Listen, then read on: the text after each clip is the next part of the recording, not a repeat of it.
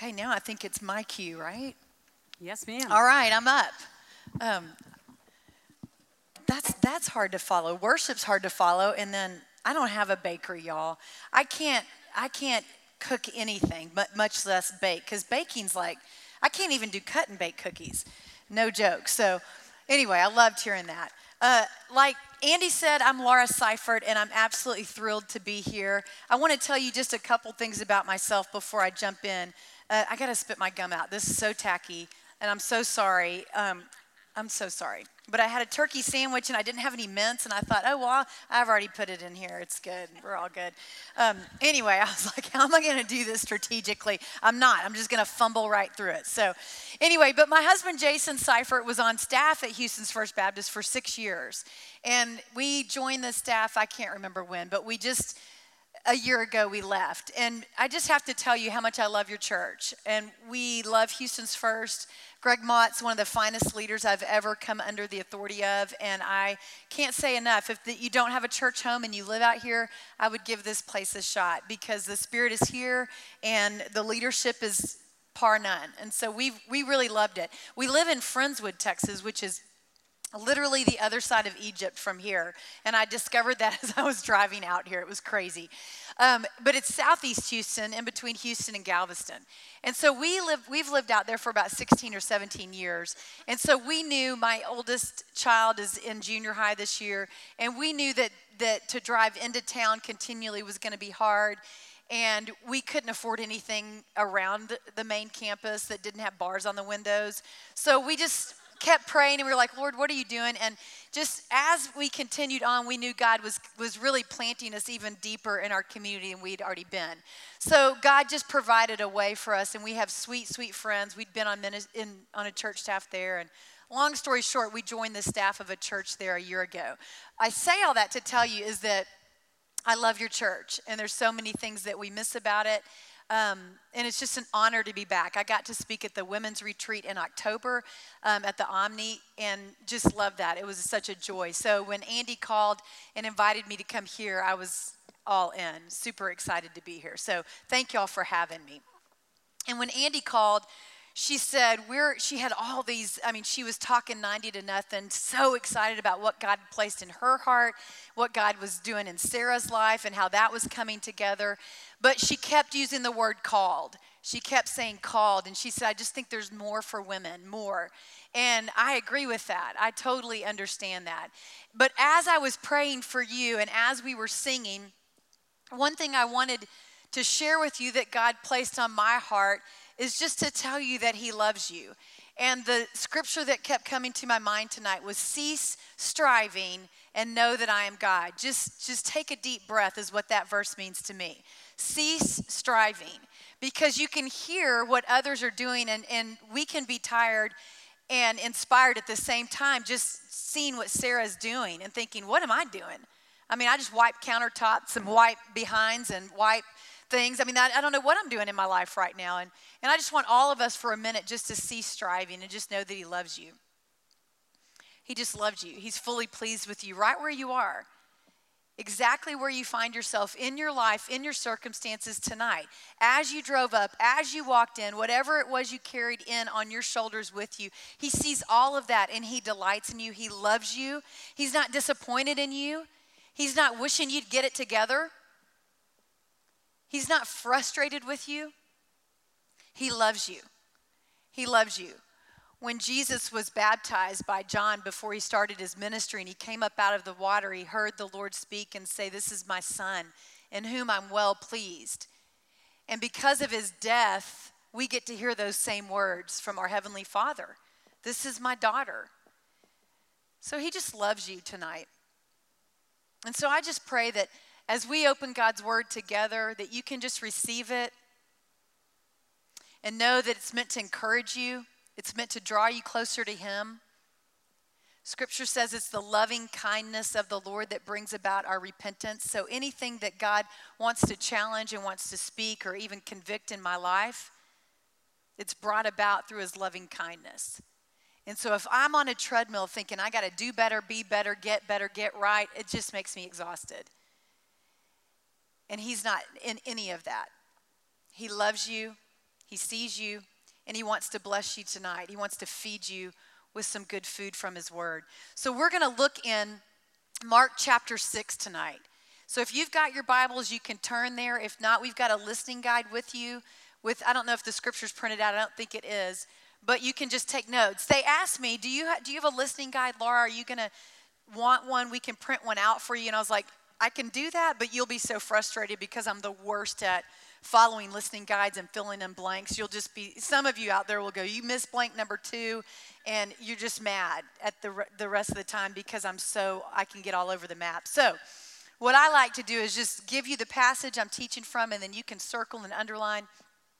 And just as God speaks to you, take the notes that He's wanting you to take. So, we're in Mark chapter 6, and we're going to look at, starting in verse 30, a story in scripture that's probably familiar to many of us in the room. Jesus is about to feed 5,000 people. And so you've probably heard this story. And if you're like me, there's been seasons in my life, especially when I was younger in my faith, when scripture was difficult for me to really connect with. And I think my approach to scripture was more of a moral compass. This is kind of a list of how I should behave, what I should do. It's going to give me direction. And people would say it's a love letter to you, and that I couldn't really connect with that. And I began for lots of years just to ask God, Lord, give me a love for your word. Give me a love for your word because most of the time, if I was really honest, back in my early 20s, I was reading the word because I ought to do it. It was the right thing to do, and I loved the Lord. But I was having a hard time just opening the word and connecting with it.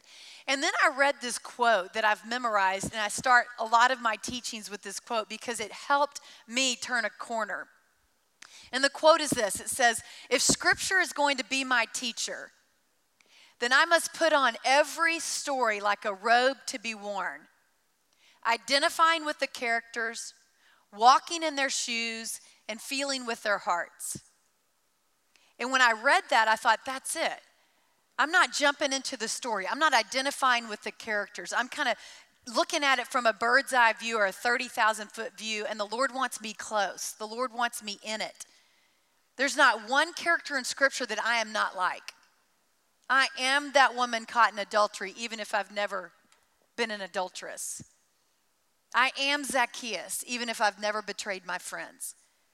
I am Abraham who's been called by God even when I think there's nothing that I bring to the table. I am Moses who was called to teach and said, I have nothing, I am, I'm gonna fumble.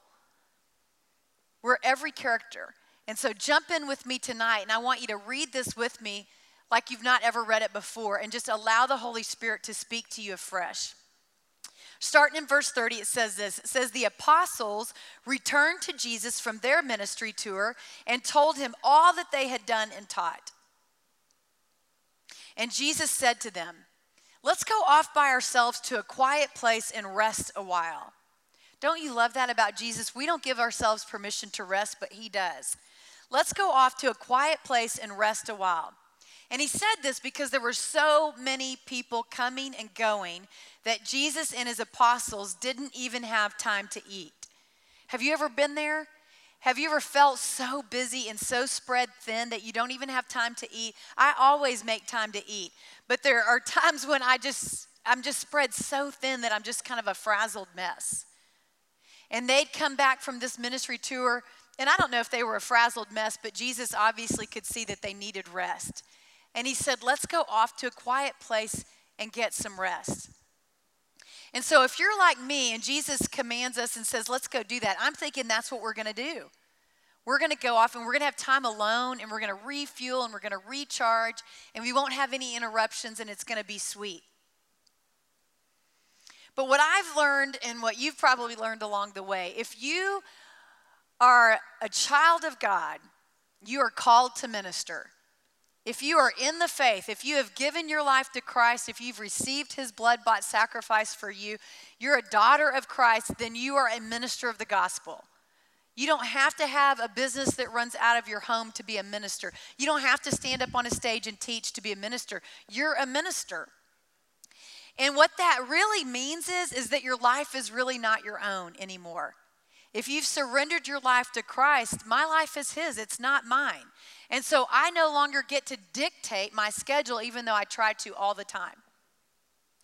And so Jesus says, let's go off to a quiet place and rest a while. Now, in Jesus' mind, he already knows nothing's written in ink on his calendar. Everything, he says, I just do what the Father tells me to do. So everything is held loosely in his mind, probably not the disciples' minds, and we'll see that in just a second. They're probably thinking, good, this is our break time. I teach a lot and I teach I for years I've taught Bible studies and I get in a real rhythm of teaching and Monday's a study day, Tuesday's a teaching day, Wednesday's a teaching day, Thursday's Sabbath. And so in my mind Sabbath means I get to do what I want to do. So don't call me. You can call me but I may not answer, but if I I get to do what I want to do. And in my mind I think Sabbath is me writing in ink what Laura wants to do. And not long ago, I was really confronted with that, that even your Sabbath, Laura, is His. And I'm like, well, what if He wants me to do something that I don't want to do? I mean, I've been serving and doing all this other stuff. Is my life yours or not? Is what He asks me. And in, there's a passage that I love to go back to when I need that fresh reminder. And it's in Hebrews, and it says this, and I like to read it from the message. I just want to read it to you tonight because it's a good reminder that everything I do is ministry. There's not ministry and then secular world. There's not, well, he's got a secular job, but she's in vocational ministry. There's not, I get a Sabbath day off. I mean, I get rest, but when my life is his, then everything is ministry. Everything is ministry. It doesn't matter what season you're in. Maybe you're in a season of singlehood and you think, well, what do I have to bring to the table right now? I'm just working hard and waiting because I want to get married. Maybe you've got young kids at home and you think, what am I doing? All I'm doing is wiping and changing diapers. That's all that I'm doing. Nobody sees me. Maybe you're in a career that you feel like has dead ended and you're tired of it. You think, I'm just stuck here. I'm going to ride this thing out forever. I'm not in ministry. You are. Scripture tells us so. It says this it says in Hebrews 12, it says, Here's what I want you to do God helping you. I want you to take your everyday, ordinary life, your sleeping, eating, going to work, walking around life, and I want you to place it before God as an offering. What does that mean? It means my life isn't mine, it's yours. Embracing what God does for you is the best thing you can do for Him. Don't become so well adjusted to your culture that you fit into it without even thinking. Instead, fix your attention on God. You're going to be changed from the inside out. Readily recognize what He wants from you and quickly respond to it. Unlike the culture around you, always dragging you down to its level of immaturity, God brings the best out in you and develops well formed maturity in you. What's interesting about this passage is he's saying, Take your everyday life, everything is sacred to the Lord, give it to Him, and then press in and listen to what He wants you to do. Press in and listen to what He wants you to do, He will speak to you. And so that's what the disciples are doing. They've been ministering for Jesus. They've been ministering in his name. They've been empowered. They've come back. They're on a high, but they're tired and they're thinking, okay, here we're going to get a little bit of rest. And it says this in verse 32 it says, So they left by boat for, for a quiet place where they could be alone. But many people recognized them and they saw as they saw them leaving, and people from many towns ran along the shore and got there ahead of them. Can y'all picture that scene? I mean, these people, they're tired. Jesus, especially, is the most tired. And they think in their mind, we're going to sneak away and get some time alone. And they look up and they're like, they're not ever going to leave us alone. They're swarming like flies. They're just sprinting, running after them as they're in their boat, running after the shoreline toward them. And if you're like me or like the disciples, you're thinking, oh man, never going to get a break. Ministry's never really convenient says um, then in verse 34 jesus saw the huge crowd as he stepped out from the boat and he had compassion on them. Who's the last person that irritated you? Who's the last person that was an interruption in your day? Who's the last person that really just got under your skin and you thought ugh i'm just going to avoid Jesus looked at them and had compassion on them. Why? Because they were like sheep without a shepherd. So he began teaching them many things.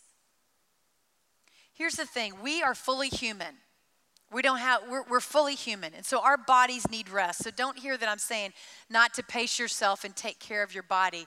But God always gets the last word. And so there are many, many times in your day when you've got something mapped out. And if you're not paying attention, the Lord is trying to divinely interrupt you and divinely interrupt me. But if my calendar is inked in, with this these are the errands that I have to get done. If I don't get the cleaning today and get to HEB, the kids aren't going to have anything in their lunch. Jason's not going to have shirts to wear I've got things I need to do. And I certainly don't have time to stop and talk to this woman. Ministry often happens with divine interruptions.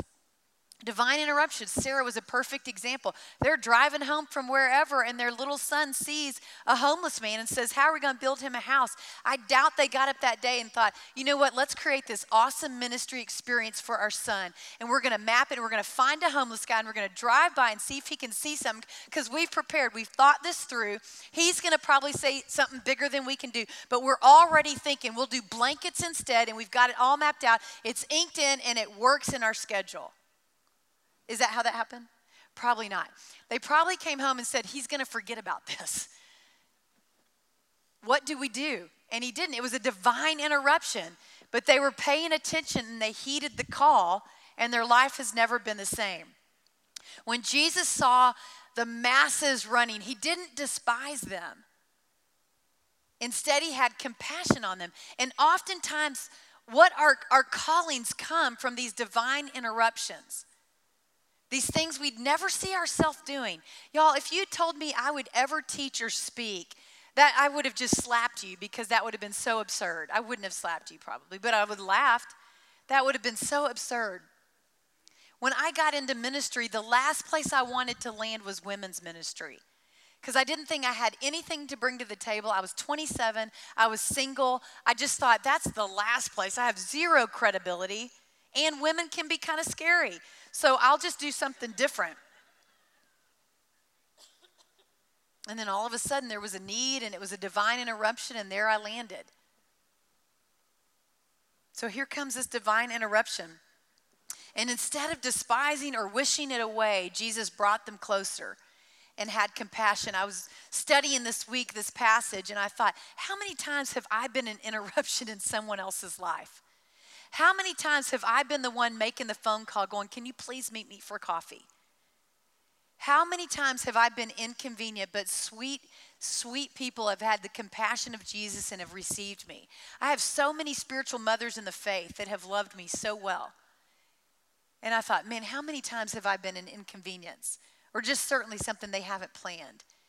And yet God has been so faithful. So don't despise those things. Sometimes, if you're like me, you think, well, this is what I'm called to do. And we'll have callings in our life that are big. We'll have dreams that God's planted in our lives that we're praying through and we're wanting to see come to fruition.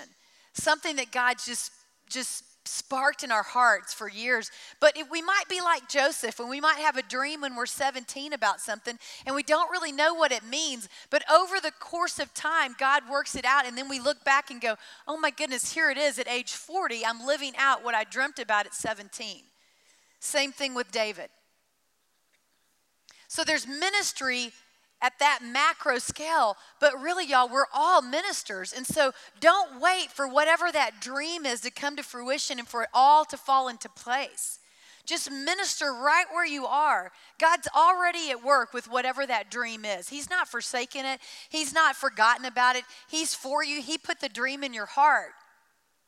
But just be faithful to where He is now. I remember when I was in high school, I thought I was called to ministry, but I was so messed up about it because I didn't really fully understand grace. And I thought, well, God calls women that have it together. Well, that's not me. I'm pretty messy. So I must be hearing that wrong. But there was this tug, this tug. And so I got into the corporate world and I kept kind of doing other jobs, but the whole time there was a tug for me to be in ministry. I didn't even know what it looked like, but I just kept praying it through. And I joined the um, I joined the staff of a consulting firm downtown.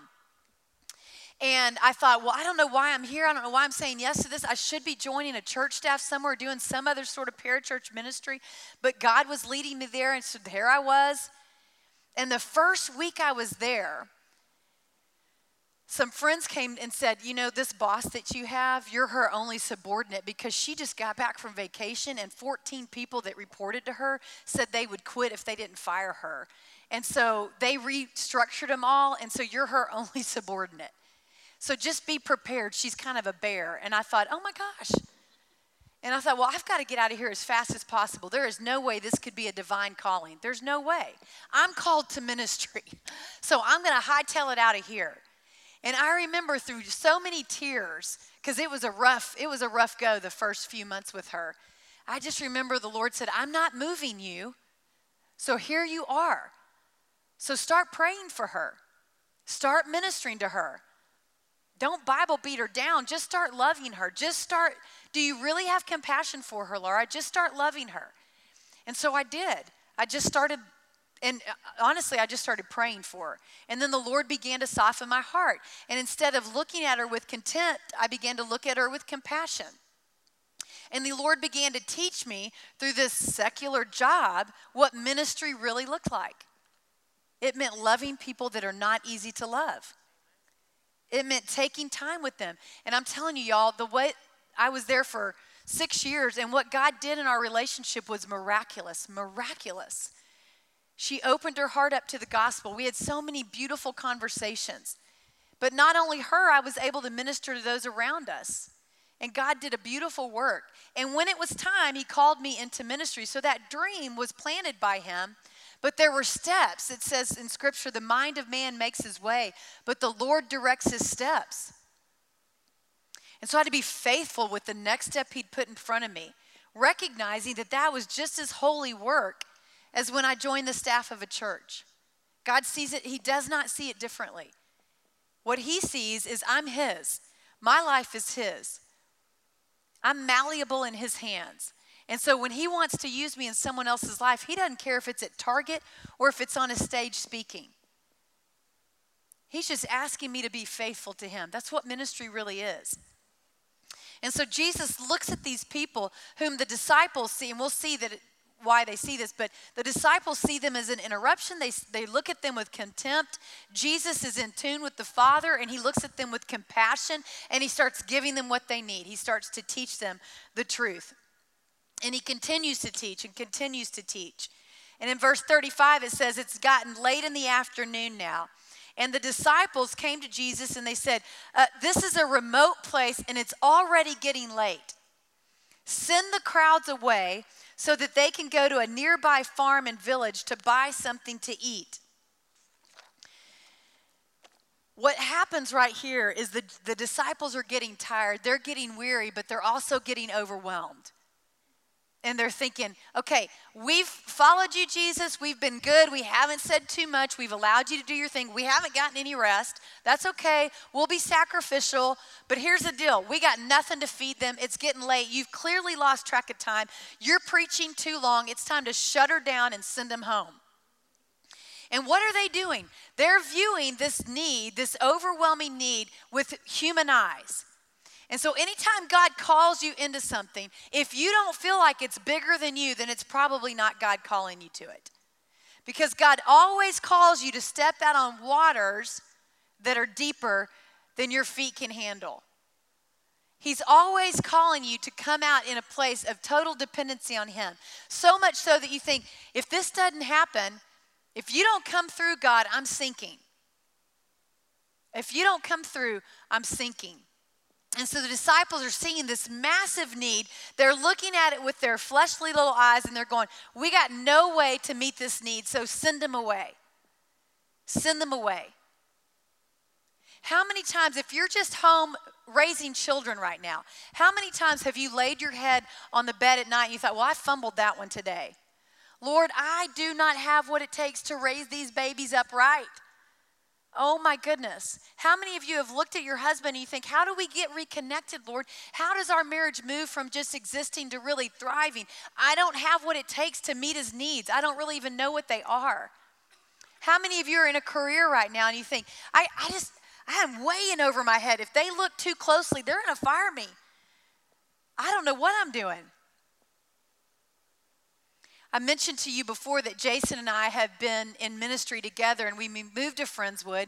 We both joined the staff of a church where we served for 10 years and God called us on to something different. He joined the staff of Houston's First Baptist and I left staff as a women's pastor and I didn't really know what I was going to do next. And co- my college pastor who lives in Houston now called me and said, Hey, I am starting this men's Bible study at River Oaks Country Club. Do y'all know where that is? That's like a place that I, I don't really drive through there much. And would you be willing to come and teach, start a women's Bible study there?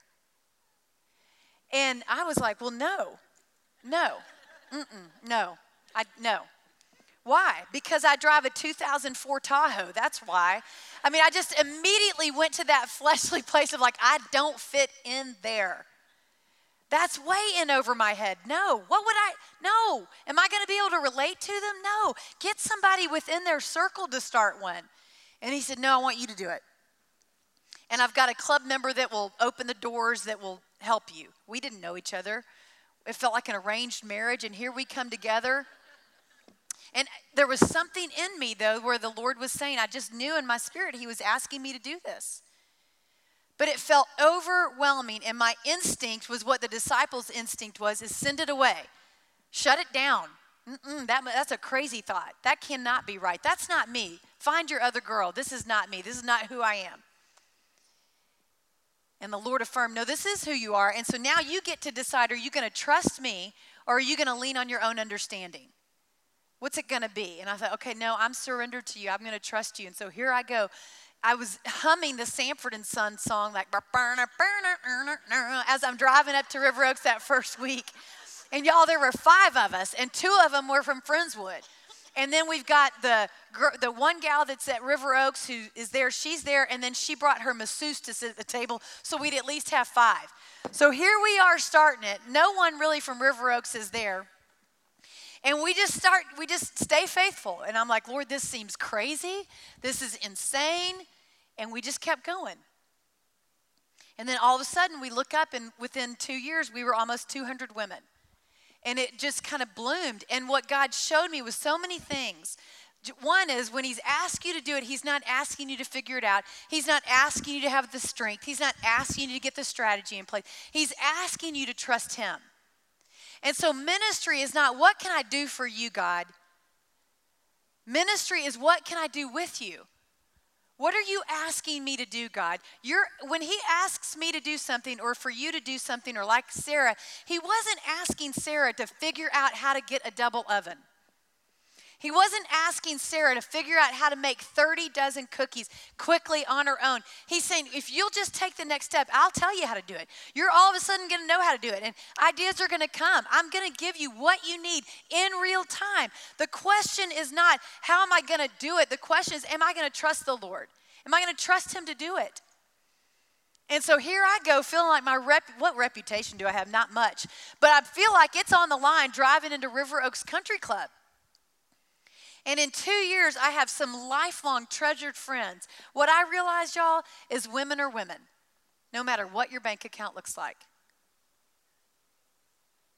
Y'all, we had women that that literally were gone one week, and I was like, "Where were y'all?" And they're like, "We went to Cabo on our plane. They had a plane." And and I was just like, "What is this world you're living in?" And then I would just have the sweetest conversations with them and just their fears and the way they want. They're, we're, we're all the same. We're all the same. The Lord was doing so much, and I would have missed it. I would have missed it because in my little fleshly mind and through my little fleshly eyes, it did not make sense. Y'all, He never makes sense. Scripture's clear. He tells us that. My ways are nothing like your ways, they're higher than yours. My thoughts are nothing like your thoughts. So if you're waiting for it to make sense, just stop. So we started that Bible study. It grew to 200. Then we started one in Friendswood. It grew to about the same size. And here we go. Just Yes Ministries is born. Never did I set out. I'm going to start. I, did. I just followed the next step that He's shown the light on. That was it. And that's what he's asking the disciples do, to do, and we'll see it here. The disciples are like, Lord, send them away. It's getting late. We don't have enough food to feed them. We don't have any food to feed them. They're going to be hungry. There's 5,000 men and women and children.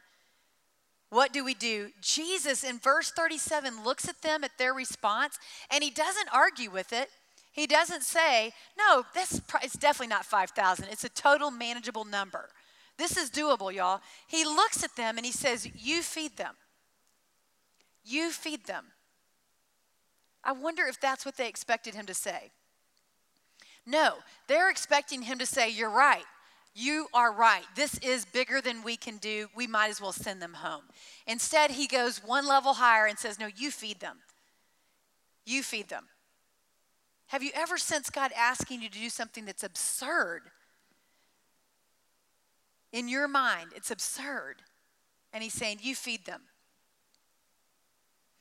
You'll see this story in all of the Gospels. And in John, it looks like this it says, Jesus soon saw a huge crowd of people coming to look for him, and he turned to Philip, one of his disciples, and he asked him, Where can we buy bread to feed all of these people? And he was testing Philip, for Jesus already knew what he was going to do. What I love about Jesus is when he calls me to start a Bible study at River Oaks, he already knows Yes Ministries is in the future. He already knows where we're going. He's not thinking, well, we'll just figure this thing out. And I hope that I'm smart enough by the time we get there. But I think that way because I know I'm not. And he's saying, Will you just trust me, Laura? Jesus says to them, You feed them. You feed them. With what? They asked. We would have to work for months to earn enough money to go buy food for all of these people. The amount of money that it would cost to have fed them was a year's salary and wages. With what? We would all have to work for months to buy food for all of these people. And then in verse 38, I love the way Jesus responds. He says, Well, how much bread do you have? Go and find it. And so, what Jesus' response to you and to me is when we say, But how? But wait, but with what? Jesus says, What do you have? What, what do you have? Bring that to the table. I'm going to bless it and do what you couldn't ever think to do. I remember when I was headed to college, I didn't know what I would major in. I had no idea. I wanted to I just wanted to major in fun. I guess I just was not one of those real studious people. And my boyfriend at the time said, "Why don't you um, declare speech communication as your major because you like to talk a lot?" And I remember not knowing what I would do with that, but I loved the courses. I loved it. And so I just stayed with it. I didn't know what I was going to do with it. But I did know that I loved to communicate and I loved the science of how people communicated. There was something about that that I loved. And so when I joined that church staff after I left the corporate world, I remember this teaching gift started to bubble up inside me. I was starting in women's ministry. But I thought, there's no way I would have anything to feed someone else. There's nothing that I would have. I, I couldn't even think of doing it. It seemed preposterous to me. And the only female teacher that I had to look at was Beth Moore. And you don't want to compare yourself to Beth Moore. And so I'm thinking, well, I'm just, no, I'm just going to go on home. And I remember Jesus said, well, what do you have? What do you have? I had a love to communicate. I had a love to take the Bible and make it make sense, help it make sense, and, and take it from this moral um, do's and don'ts to come alive for people and to go, He loves you, and you'll see it through here. And I had, I had some, I had some things. And Jesus said, just bring what you have. Just bring what you have. Because what you have, He's already given that to you. And so they bring him loaves, two fish, and, and three or five loaves of bread. I just lost it. Um, we'll see here that they bring him what they have. And it says they came, oh yeah, they have five loaves of bread and they have two fish. That's what they come back and they report. And so Jesus said to the disciples to have the people sit in groups on the green grass. So they sat down in groups of 50 or 100. In verse 41, Jesus took the five loaves and the two fish and he looked up toward heaven and he blessed them. And what, what scripture means by that is when you bless your meal, you're not really blessing the food, like bless it and all of a sudden make this taste good. You're blessing God for providing the food. And so they're giving thanks to God. So Jesus is recognizing who the, the five loaves and the inadequate amount of food is coming from. Lord, thank you. Thank you. And then what he does is interesting. He breaks the loaves and he breaks the fish. Says he breaks the loaves into pieces. He kept giving the bread to the disciples so they could distribute it to the people, and he divided the fish for them to share. He broke it. Don't you think it's interesting that he didn't just take it and go, okay, you take a piece, now you take a piece, now you take a piece? He broke it. There's something, there's a spiritual metaphor there. Anytime Jesus is ready to use you, it's because you've been broken. It's because I've been broken. Anytime a calloused heart can't be used, but when He breaks off that little tough area around our hearts that just sneaks in there without us even knowing it. I mean, through seasons and seasons of my life, there's a new, fresh breaking that needs to happen in my life for ministry to really be fruitful. Because there's something about breaking that allows new life to come forth. When you plant a seed into the ground, it breaks, it dies, it splits in order for something to grow out of it. It's never fun. But what I find when God was calling me into ministry, He broke me. And what He broke me of is He broke me of my own ideas. He broke me of this is how it has to look in order to be you, in order for it to be you, God. And He also broke me of that false sense of whatever that thing was, that self condemnation of I don't have enough and I'm a fraud and blah, blah, blah, blah, blah. All those things that we come up with, all the reasons why we shouldn't step out and call ourselves called. He will break you of that. And then he will also break you of any time you think you really are bringing something special to the table. Anytime I think, I got this, I got this, God, he breaks me of that. This is not your own strength, Laura. But at the same time, don't let your heart condemn you. Stay in the sweet spot of dependency on Jesus. And so he broke it. And it was when he broke it that it multiplied.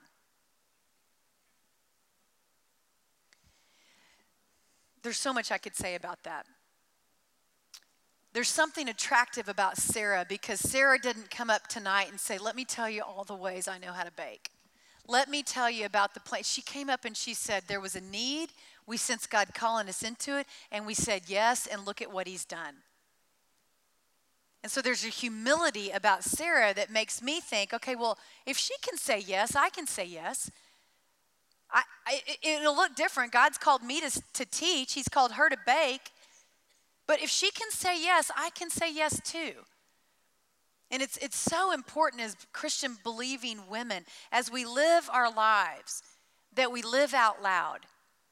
It doesn't mean that you air everything, but it means that you walk around and you understand that you are saved by grace and you are loved and you don't have it all together. It's almost like we need a Savior, right? And allow women into your life. That's a side note, I'm sorry. But Jesus took it and he broke the bread and he fed the multitudes. And in verse 42, it says, They all ate as much as they wanted. As much as they wanted. Jesus is always enough and he always provides enough. And so, whatever that step is in your life that you're feeling called to, don't waste any energy trying to figure out how it's all going to make sense and all take, get taken care of. You waste, this is where you spend your energy. God, what are you asking me to do? Lord, what are you saying? Okay, I sense this what you're saying. I'm going to step out in faith now. That's what we do.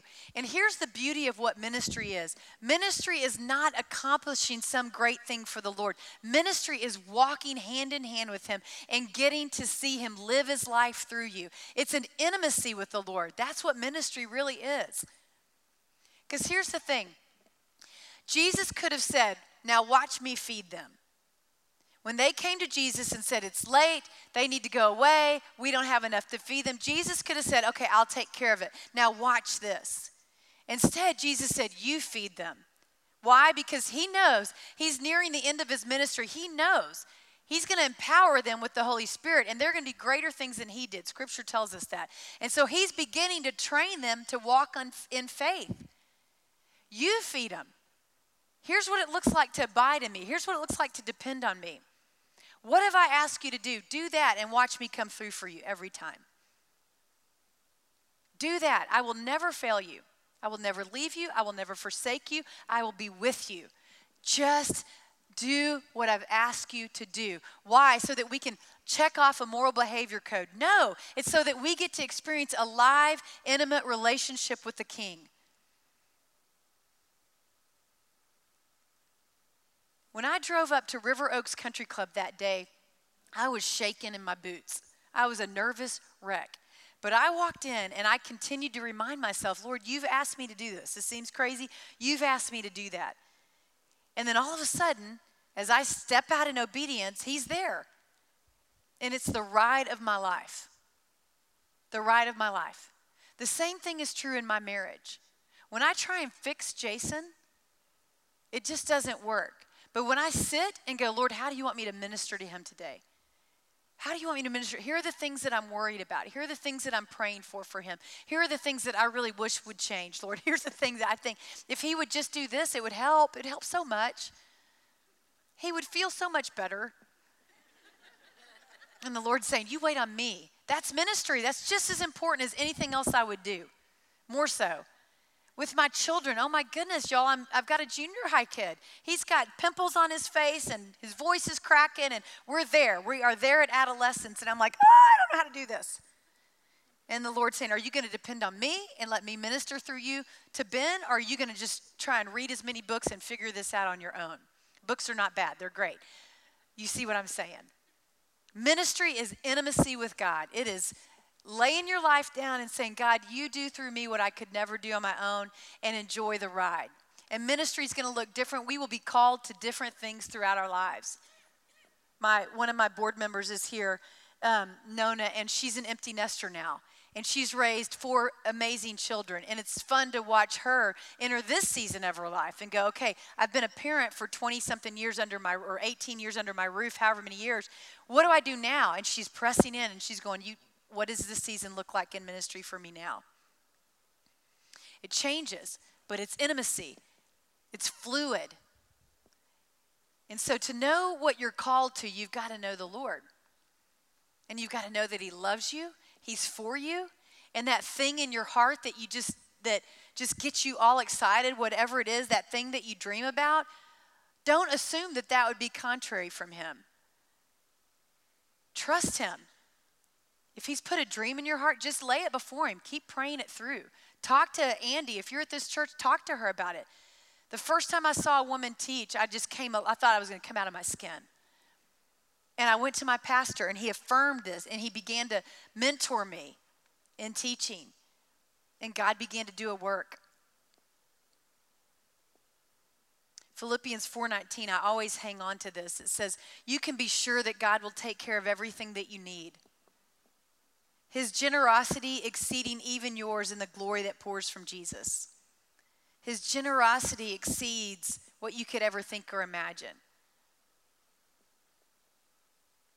verse 43, and we'll close. It says, Afterwards, the disciples, after all these people had been fed, they picked up 12 baskets of leftover bread and fish. 12 baskets. I think that's significant. 44 says a total of 5,000 men and their families were fed. Jesus is more than enough. And I'm telling you, if you want, if you if you feel flatlined in your faith, if you feel flatlined in life, where you're like, I'm here, I'm alive, but I don't feel alive, would you just press back in with the Lord? Lord, what are you saying to me? The first step I would say, though, is just remember that you're loved by Him. Remember that He loves you. So many times we get distant from the Lord because we've messed up and we think He's mad at us or we think we've disappointed Him, we haven't performed well. He just loves you. He just loves you. And so tonight, as I close, we're going to play some more of the um, ocean song, and we have some prayer folks that are going to come down front. And I would just encourage you if you sense God calling you into something new or even calling you to be faithful where you are, whatever it is, you can't do it without prayer. Paul says it's your prayers that sustained me. come and receive prayer tonight. And let's be women of faith and courage together to know that He who has called you is faithful. Jesus, we love you tonight. We thank you that you are so faithful, that you've called each one of us. We are all ministers of your gospel. So, Lord, would you just show us who our neighbor is that we need to minister to, Lord? And would you also show us if there's a specific calling on our life in a ministry that we need to step into, Lord? Would you direct us there as well? But above all else, Lord, would you draw us close to your side? And would you enable us to experience afresh what it means to really be in intimate, daily connection with you? That's where life is. Lord, we love you and we thank you. In Jesus' name we pray. Amen.